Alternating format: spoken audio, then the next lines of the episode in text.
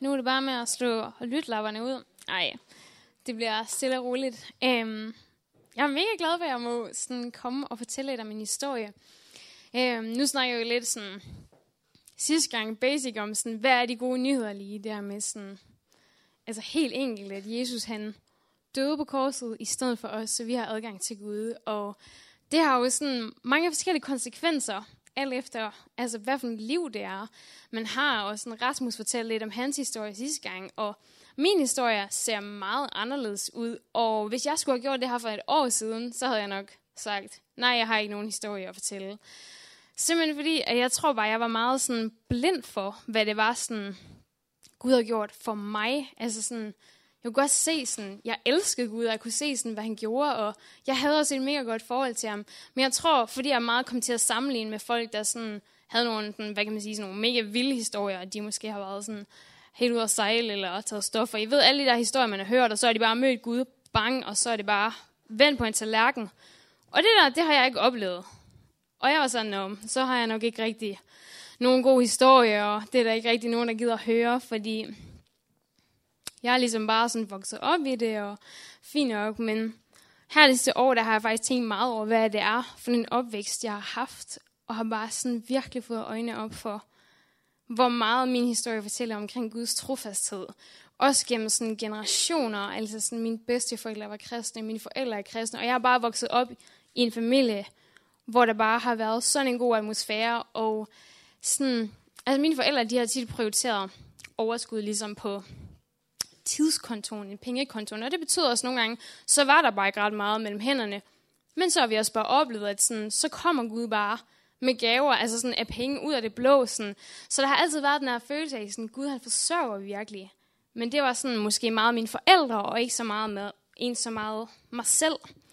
Øhm, men jeg har ligesom altid haft den her tro på, Gud han var der, og mit første sådan klare minde omkring sådan at møde Gud, det er fra da jeg jeg har nok været 9-10 år, og vi er på lejerskole øhm, nede på Virksund, og øh, så sidder vi nogle af de her piger inde på værelset, og øh, jeg ved ikke, om vi skulle tage i seng eller et eller andet, men i hvert fald, vi skal skifte tøj, og så kan vi lige pludselig se, at der er en af pigerne, som har blå mærker på kroppen, og vi spørger sådan, hvad der skete, og det viser så, at hun faktisk blev slået derhjemme, og vi sidder jo der, what? Og vi er jo 9, 10 år, vi ved ikke, hvad vi skal gøre. Øhm, men jeg kan bare huske, at mig og min veninde, vi gik ned til vandet, og vi var sådan, hvad gør vi?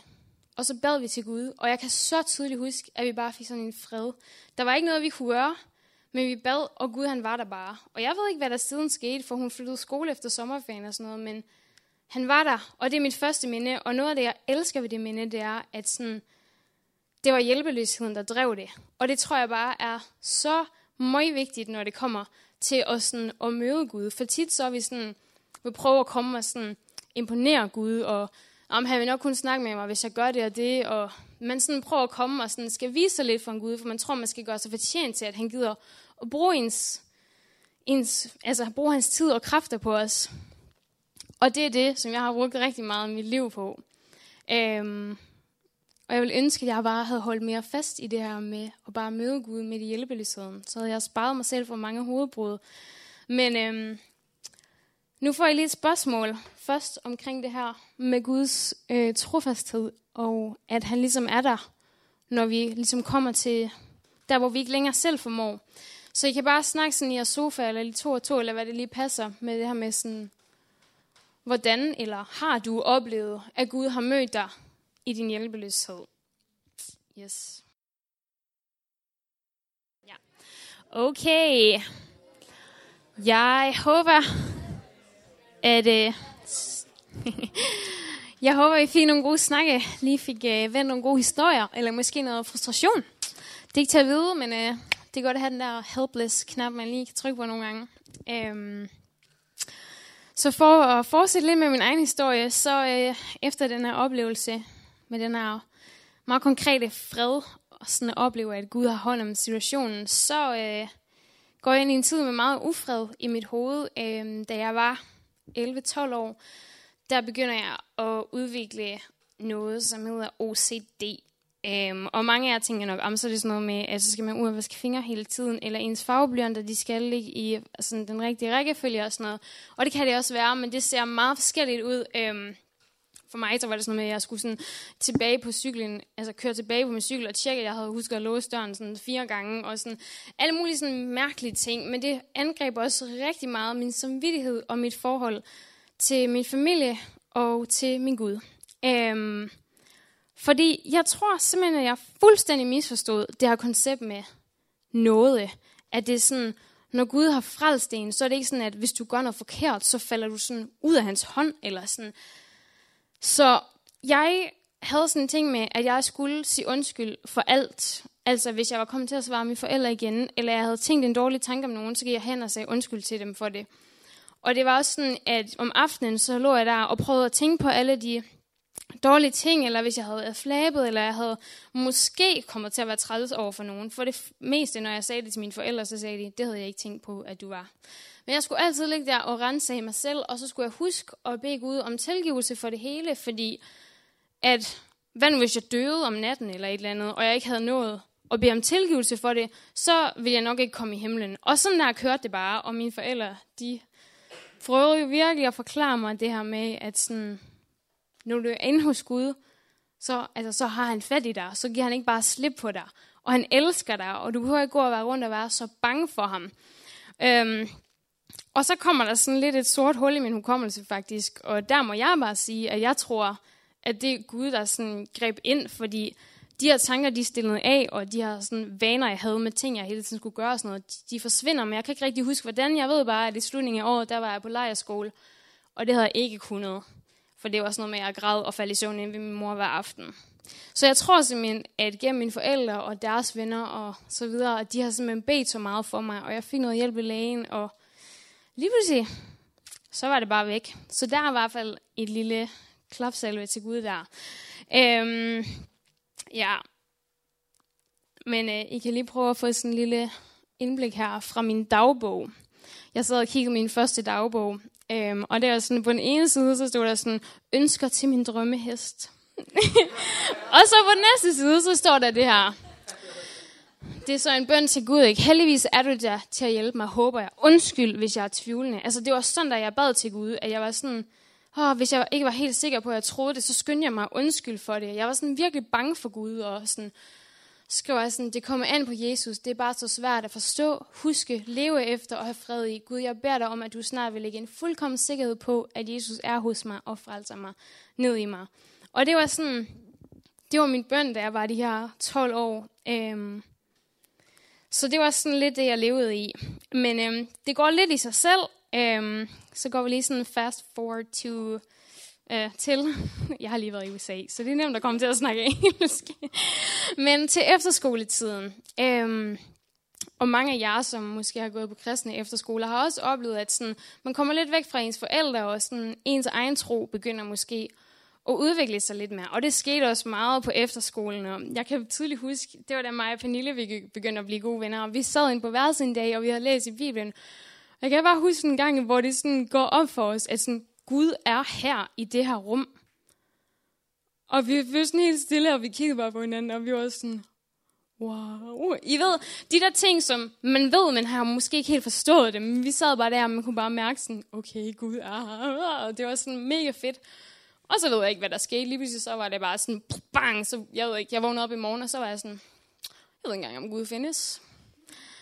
Og øh, så hen over den sommer der, inden jeg startede gymnasiet, der øh, kæmpede jeg rigtig meget med det. Og jeg tror meget af det, det udsprang af, noget af det, jeg startede med at snakke om, det er med, at jeg synes, at jeg havde set Gud gøre noget så meget personligt for mig i mit liv. Sådan, jeg kunne ikke rigtig få øje på det, og jeg læser min bibel, og sådan, læser om den første kirke, og læser om de ting, Jesus gør, og sådan, der sker mirakler, og folk de får bare sådan, bliver frelst, og de kommer hjem til Gud, og alt muligt, og jeg var bare sådan, det sker der jo ikke noget af. Hvordan, altså, når det ikke sker, hvordan kan jeg så vide, at Gud overhovedet er rigtig? Øhm, så det, det kæmper jeg meget med der. Øhm, og jeg er sådan, er ligesom sur på Gud, for jeg, sådan, jeg prøver jo virkelig at vise dig, at jeg gerne vil have, at de der ting skal ske. Sådan, hvorfor, hvorfor er det, der ikke sker noget? Og føle ligesom, at jeg tror måske, at jeg tænkte lidt, at sådan, jeg fortjener lidt, at nu begynder du lige at vise dig, for jeg føler virkelig, at jeg gør en indsats her for sådan at, at vise, at jeg gerne vil dig, Gud. Øhm, og det sådan står på der hen over sommeren, og øhm, så kommer jeg på gymnasiet, og jeg var meget nervøs for, at øh, så ville jeg bare fuldstændig miste troen, fordi der ville ikke være andre, der troede på Gud, og de ville synes, jeg var mega mærkelig, og blablabla. men faktisk så skete det omvendte, at når folk sådan begyndte at spørge ind til mig, hvorfor er, du, hvorfor er det, du tror, så begyndte jeg jo også selv at skulle reflektere over det, og svare på det. Jeg tror, det begyndte at langsomt bygge min tro op, og så skete der alt det med break free, hvor jeg følte, jeg sådan, okay, okay, Gud kan måske godt noget alligevel, og jeg kom sådan her ind i Betel, og det var også meget et bøndesvar. Øhm, så der begynder at ske ting, og jeg sådan begyndte ligesom mere at få øjnene op, sådan, hvem er Gud, og hvad er det lige, han vil. Men der var stadig sådan en bagvedliggende evig frustration, og sådan en længsel efter mere. Jeg var sådan, ah, altså det kan godt være, der sker nogle ting, men det er jo ikke sådan helt, eller det, der står i Bibelen, og det er ikke helt ligesom deres og deres og deres historier, hvor de bare har oplevet, at der er en eller anden, der kommer op og giver dem et eller andet profetisk ord. Altså sådan et eller andet, I ved, det man tænker, det er sådan et vildt vidnesbyrd. Jeg synes bare, det var der ikke. Og man hører sådan folk snakke om, at så har de sådan snakket med Gud, eller Gud har talt til dem, og jeg tænkte bare, det kan jeg da egentlig også godt, men det er åbenbart ikke god nok til. Altså, jeg kan huske så mange aftener i løbet af gymnasietiden, hvor jeg bare ligger på min gulv derhjemme, og bare sådan, kom nu Gud, jeg ligger bare her og venter på, at du skal sige noget, og du siger bare, ikke en skid. Øhm, og så er det igen, at jeg fuldstændig begynder, tror jeg, lidt, ikke begynder, eller sådan, det stod nok på sådan, lidt on and off, men det bliver lidt mere til sådan en, i stedet for at søge Gud i min hjælpeløshed, og være sådan, Gud, jeg forstår det ikke, kom og hjælp mig, så blev det lidt mere sådan et selvhjælpsshow, hvor jeg sådan prøver at gøre nogle gode ting, og fortælle folk om Gud, og sådan, for måske, og ligesom på en eller anden måde, overbevise Gud om, at han godt kan give mig mere af sig selv. Giver det mening? Jeg prøver ligesom at selv at finde min vej frem til Gud. Øhm, og det minder mig lidt om sådan... Har jeg det med her? Ja. Det minder mig lidt om den her historie i Apostlenes Gerninger, hvor at, øh, apostlene og disciplene, de begynder at se Helligånden virke, og de går sådan, dem, der bliver kristne, de får sådan Helligåndens kraft, og det er jo det, der jeg har længtes efter, det der med sådan, at Helligånden kommer ind i en, og man kan sådan kommunikere med Gud, og folk kan blive helbredt, og man beder for dem, og sådan ting der. Og står det her i Apostlenes Gerninger 8. De læser hænderne på dem, og de fik heligånden. Men da Simon så, at ånden blev givet ved apostlenes håndspålæggelse, kom han med penge til dem og sagde, giv også mig den magt, at den jeg lægger hænderne på for heligånden. Og jeg tror, det er ikke fordi, jeg prøver at komme til Gud og give ham penge og sige, her, giv mig heligånden. Men ligesom prøve at sådan komme og sige, nu har jeg gjort det her og det her, og jeg, du kan også se, hvor meget jeg prøver og hvor meget jeg gerne vil. Så må jeg lidt prøve at købe Gud til at give mig det. Men ham og Simon, han får en ret øh, alvorlig rettesættelse. Giv dit sølv må få gå, og du selv med, når du tror, at du kan købe, købe Guds gave for penge. Du har hverken lod eller del i denne sag, for dit hjerte er ikke oprigtigt over for Gud. Jeg tror meget, at det beskriver også, hvad der skete ind i mig. At mit hjerte over for Gud, det kom til at handle meget om, at jeg skulle have noget ud af ham. Det blev sådan, at få de ting, som han kunne give mig, frem for bare at have ham, og have nok i bare at have ham. Altså, forestil dig, altså, det er lidt ligesom altså, sådan et forhold, hvis, hvis den ene bare kommer og siger, åh, du er mega rig, skal vi ikke hænge ud? Altså sådan, så er det jo ikke personen, man elsker. Så er det jo det, de har. Og jeg tror nogle gange, at jeg kom til sådan lidt at, at dyrke Guds, Guds gaver og Guds magt frem for bare min altså, relation med min far. Øhm, jo. Og øh, på et tidspunkt i 3. G, der oplever jeg altså faktisk virkelig, at Gud han sådan meget klart begynder at tale til mig. Øhm, og han viser mig det her med, at sådan, du prøver at hjælpe dig selv, men jeg har jo sagt, at jeg er vejen, sandheden og livet. Altså Jesus er vejen. Der er ikke nogen, der kommer til Gud gennem, altså, uden at det er gennem Jesus. Og jeg tror, jeg havde kommet til at behandle Jesus lidt mere som et, et kort, altså et vejkort, frem for vejen selv. Sådan. Hvis jeg gør alle de her ting, Jesus har sagt, så finder jeg frem til Gud, og det, som jeg virkelig længes efter, i stedet for bare kun at gå til ham. Det handlede, altså jeg brugte hans, hans undervisning af det, han havde sagt, til at prøve at finde vej hen til Gud, i stedet for bare at gå til ham selv og finde Gud derigennem.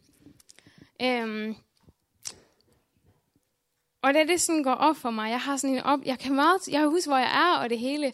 Jeg står sådan ved min vindueskarm på min gamle værelse, hjemme på, i min forældres hus.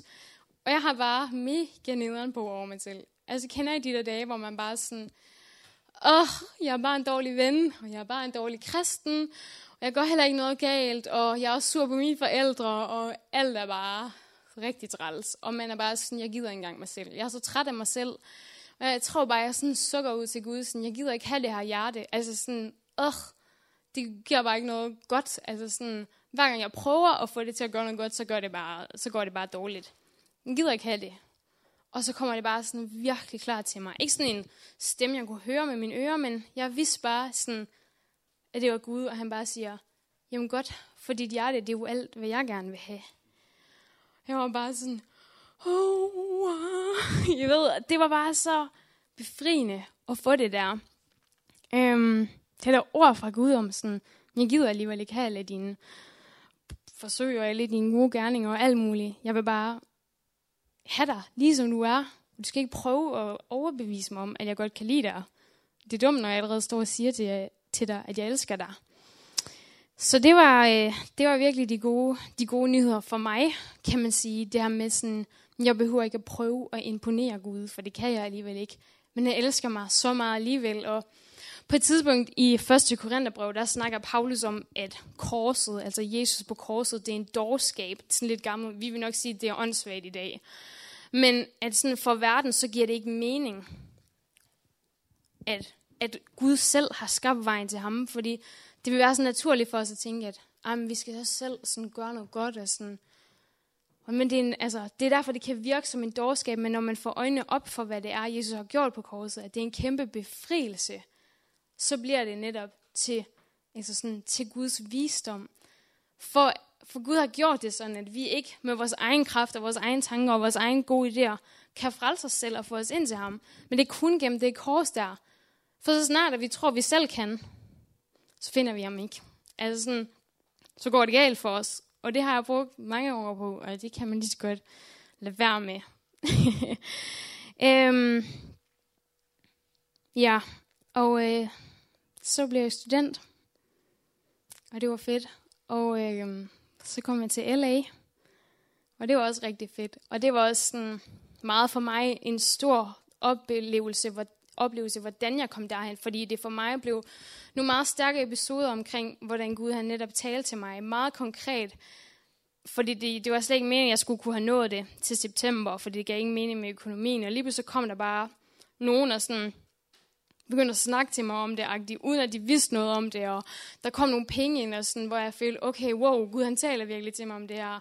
Og det var bare mega fedt for mig. Og det giver bare så meget mening, at det er efter, jeg begynder at forstå mere af det her med, sådan, han vil have mig, som jeg er, at han virkelig begynder at vise mig også, hvad det er, han, han kan.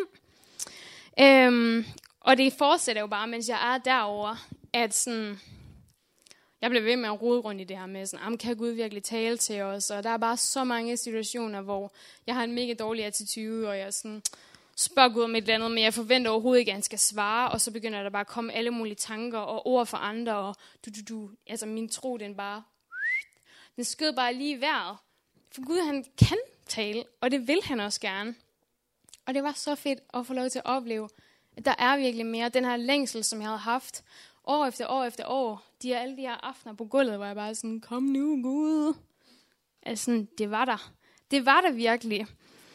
Øhm, ja. Og det begyndte at gøre mig mæt. Altså sådan, det var ikke engang måske altid sådan de der ord fra Gud, jeg levede for. Det er bare det der med sådan, få lov til at være i hans nærhed, begyndte bare at være nok. Altså sådan, det der med, at, at det bliver, jeg har sikkert hørt det der med sådan, the gift and the giver. Altså at man sådan, man skal gå efter Gud, og ikke de ting, han har, lidt ligesom vi snakker om med forholdet der før. Men han var bare ligesom nok. Og det der med sådan, når jeg giver mit liv til ham, så kan man nemt tænke, men så har jeg ikke noget liv tilbage. Men Jesus han siger, jeg vil gerne have dit liv, og så er jeg kommet for at give dig liv, og give dig liv i overflod. Og det er bare så rigtigt. Um, yes.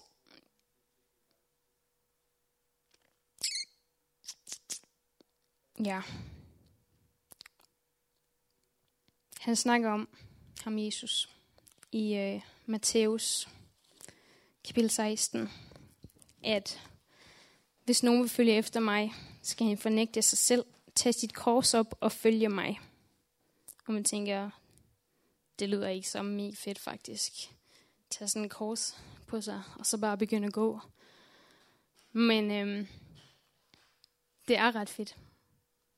For det der kors, det er ikke, det er, det er ikke nederen ting. For det handler om, at når man stopper med at leve for sig selv, så får man lov til at leve for en, som for det første er meget større end en, som er meget bedre end en, og som kender, altså Gud kender mig bedre, end jeg kender mig selv.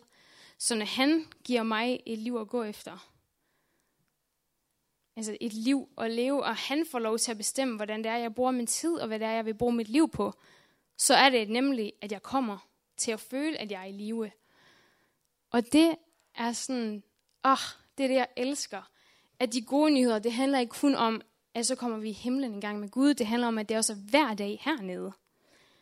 Det er hver dag, at Gud han har noget godt til os. Og nogle gange, så føles det ikke ret godt. Det skal jeg også love at sige. At nogle gange, så beder Gud måske om en om at gøre noget, hvor man bare tænker, det kan umuligt, altså det kan umuligt passe. Men hvis man så prøver det af, så kan man også godt bagefter se, at det var nok alligevel det bedste. Øhm. Så hvis det er, at sådan, for mig, der er det ligesom været det her med, at sådan, jeg var faktisk lidt træt af min historie. Jeg var lidt træt af, at jeg aldrig havde oplevet noget med Gud, men det var også, fordi jeg aldrig rigtig havde givet det til ham, for jeg har altid prøvet selv at få, altså prøvet altid selv at ændre det. Prøvet altid selv at sådan, få, få sådan de vilde Gud-oplevelser til at ske. Men så snart, at man giver det til Jesus, så begynder han at kunne få lov til at ændre det. Så hvis der er noget, hvad? Nå. hvis der er noget, man er træt af, så bliver man nødt til at give det til Jesus for at han skulle gøre noget ved det. Han er ikke sådan en, der bare kommer ind og stjæler noget. Han kommer ikke bare brasen ind ad døren og tager, hvad han vil have. Altså, der står i Bibelen, at altså, han står og banker ved døren. Og man bliver nødt til at lukke ham ind og sige, okay, så kom ind. Og det var det, der skete for mig, at jeg fik lov til sådan at lukke ham ind og sige, okay, så prøv at kigge på det her. Og det er tilbage til den der hjælpeløshed, som jeg oplevede allerførste gang, da jeg var 10 år gammel. Og så kommer freden, og så kommer livet virkelig. Yes. Um, og øh, jeg tror, at der er mange af os, der har haft den her oplevelse med, at sådan, man føler, at Gud har sagt noget, eller at der, man har nogle forventninger til Gud, men så sker det bare ikke rigtigt. Eller man synes ikke, at det bliver opfyldt på den måde, man lige havde sådan, kunne tænke sig. Og det bliver det næste spørgsmål. Har du følt, at Gud han ikke holdt sine løfter? Eller har du forsøgt, ligesom jeg gjorde, at overbevise ham, eller overtale ham, købe ham, til at gøre noget, som du tænkte, det var lige det fede, eller det er det, jeg mangler, eller det er det, jeg trænger til. Yes, det får I lov til at snakke om.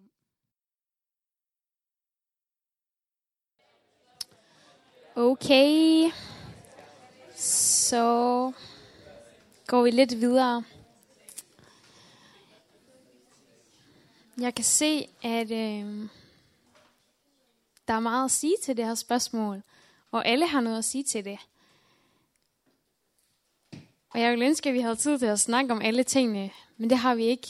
Og jeg kan nok heller ikke give et svar på alle tingene. Hvorfor er det nogle gange, at vi beder, og Gud han gør bare ikke det, vi beder om, eller vi prøver ligesom at vise Guds situation og være sådan, ah, kan du ikke lige? øhm, jeg tror, det kan virke som en lille ting, men jeg tror, der er en kæmpe forskel i at komme i overtagelsens navn og være sådan, ding, Gud, jeg vil slå et slag for den her sag, og dø, dø, dø, se, kan du ikke se, og jeg beder bare om, at du må gøre det, amen. Og så komme her, og sådan, Gud, jeg ved ikke, hvad jeg skal gøre. Jeg, det er fuldstændig ud af mine hænder, det her. Vil du ikke nok hjælpe mig? For når man på den måde, det er det der med hjælpeløsheden, det er bare det, jeg må komme tilbage til gang på gang.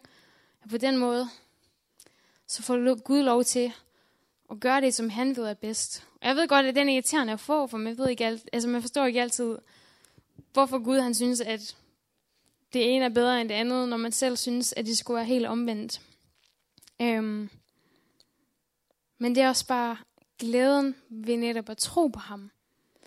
Der er det her vers. Jeg lever ikke mere selv, men Kristus lever i mig. Og mit liv her på jorden lever jeg i troen på Guds søn, der elskede mig og gav sig selv hen for mig. Vi stopper lige der. Gav sig selv hen for mig. Altså det er jo det ultimative, nogen kan gøre. Gud han gav sig selv for dig, og så kan du godt være, at du føler, at der er en masse ting, som du godt vil have haft for ham, som han ikke har givet dig. Men se om du kan finde til, altså se om vi altid kan finde tilbage til det her. For det skal bare altid være nok. Altså, det er altid nok. Og nogle gange, når jeg selv sådan bliver mega forvirret, og der sker alle mulige ting, og åh, jeg vil gerne have, at det var anderledes, og det, det, det, så kan man sådan blive helt, altså, fanget i, at tingene er også forkerte, og det, det, det. Men når man så lige får vendt sit blik mod Jesus, så er det, man indser det her med sådan, jeg lever ikke mere selv. Altså sådan, i bund og grund, så handler det ikke om mig. Og det er ikke fordi Gud han bare sådan vil tage mit liv, og så bliver jeg bare en robot, der går rundt hernede. Han vil tage det for at give mig noget, der er bedre, og det er hans liv. Og det varetager også mine interesser, og de ting, som han har lagt i min personlighed.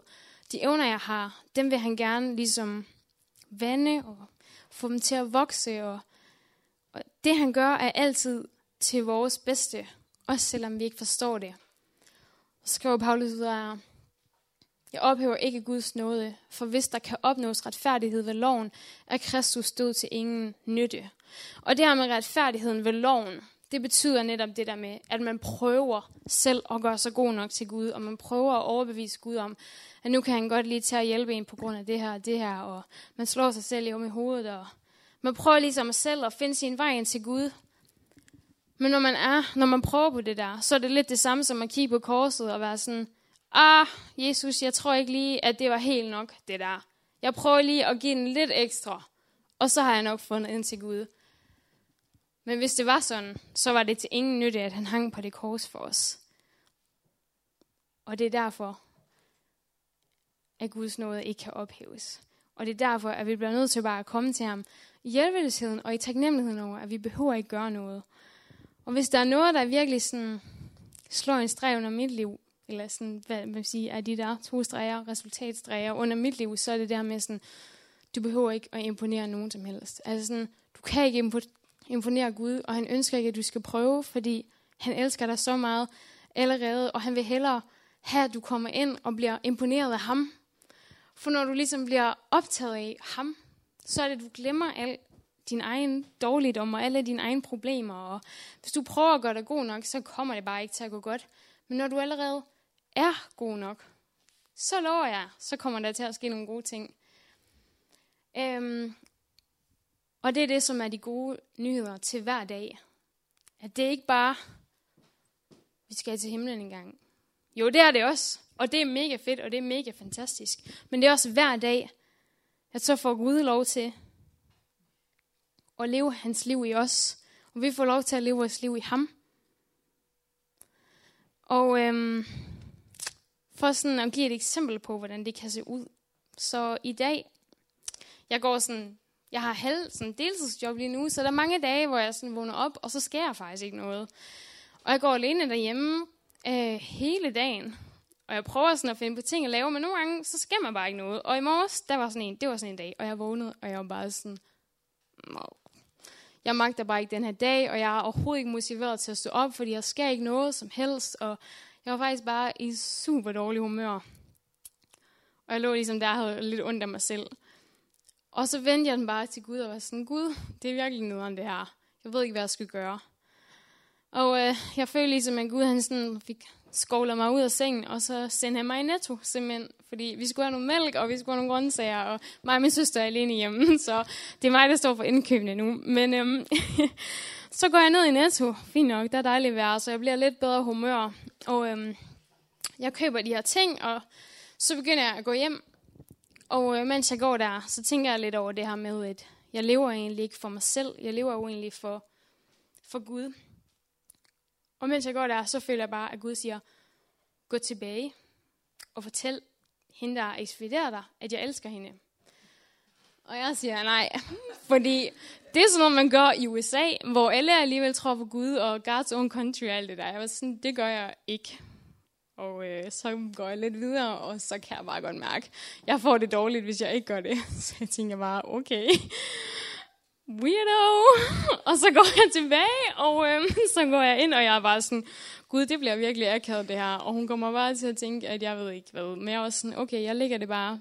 Du må, du må forberede hende på det, eller et eller andet. Så går jeg ind, og så siger jeg, hej, jeg vil bare sige, øh, det var virkelig dejligt ekspedering, eller hvad sådan noget. Og det var også rigtigt, for hun var virkelig så nærværende og smilende og god dag. Og så jeg prøvede sådan, jeg roste hende sådan lidt for hendes arbejde, og så siger jeg så til hende, det er lidt mærkeligt der, for jeg ved ikke engang, om du tror på Gud, men jeg har bare lyst til virkelig at fortælle dig, at han elsker dig bare helt meget. Og så hun sådan, ej tak. Og så laver hun lidt nær, og så hiver hun lige korset op på trøjen, og så siger hun, jeg går faktisk selv i kirke. Nå, okay, hvor går du i kirke hen? Nå, må vi i vores baptistkirke. Og jeg tænker bare, hvad er chancen lige for det? I god, i netto. Og så snakkede vi lidt, og så havde jeg bare mega kig over, at Gud bare havde sagt, gå tilbage og snakke med hende. Og sådan, da jeg så sidder og forbereder mig lidt her, så går det op for mig sådan, hvis jeg havde virkelig sådan valgt at leve for mig selv, så havde jeg nok stadig ligget og sugemulet hjemme i sengen.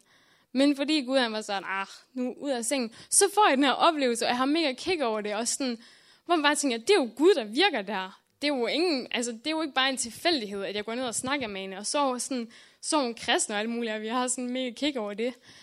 Og det er sådan nogle ting der, altså det er det, jeg tænker, at det sagtens kan betyde det her med sådan, at tage sit kors op og følge mig. Det er sådan nogle ting, man får ud af det, og det er altså ikke nederen. Og det bliver dagens sidste spørgsmål. Hvordan har du oplevet de gode nyheder i dag? Og hvis du synes, det er svært at finde ud af, eller lige komme i tanke om, så snak om det her. Hvordan vil du gerne opleve dem i morgen? Hvad er det, de skal komme til at betyde for dit liv i morgen? Jos.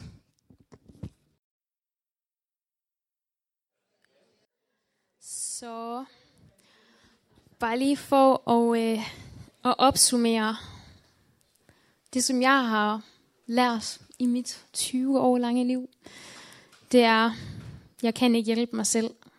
Øhm, jeg kan ikke prøve at bane min egen vej hen til Guds arme. Jeg kan ikke prøve at frelse mig selv og gøre mig god nok til, at Gud han vil give mig hans gode gaver. Jeg bliver nødt til i, i hjælpeløsheden at erkende, at det er ham, der bliver nødt til at skabe den vej. Og, og åbne den her dør til mit hjerte, som han banker i. Og når han så kommer ind, så vil han give mig alt, hvad han har. Og først og fremmest, det er ham selv. Og alle de andre ting, som jeg har behov for, de blinder sådan lidt, når jeg, det er, jeg ser ham. For han er bare så vidunderlig. Øhm. Så det er også bare min opfordring til jer. Altså sådan, træd ud i det der med at bare være hjælpeløs over for Gud, fordi det er altså der, han arbejder bedst. Han er kommet for at opsøge det fortabte. Han er kommet for at finde det, som er i stykker, for at reparere det. Og for det, som er blevet væk til at få det hjem til far i himlen. Ja. Yeah. Og øhm, Kristus må gerne komme op. Ja. Yeah. Jeg tror bare lige, jeg vil bede, og øhm, så skal vi synge lidt. Øh, jeg har bedt Chris om at spille en sang. Jeg ved ikke, om der er så mange, der kender den, men nogen af jer gør nok. Men den er virkelig god. Den hedder Come to the Altar. The Father's Arms are Open Wide. Og det er bare sådan... Åh, det er sådan en befriende sang. Er sådan, der er ikke noget med... Kom, altså, kom til Gud, når du... du, du, du. Det er bare at komme, og han er klar. Kom, og han er klar, og bare løb alt, hvad I kan, venner. For det er altså bare rigtig godt at være der. Yes. Jeg vil bare lige få det bede. Hmm. Far, tak at, tak at vi er her i dit hus i dag, i din, i din dagligstue, og vi er bare en flok børn, og vi ønsker bare at være sammen med dig.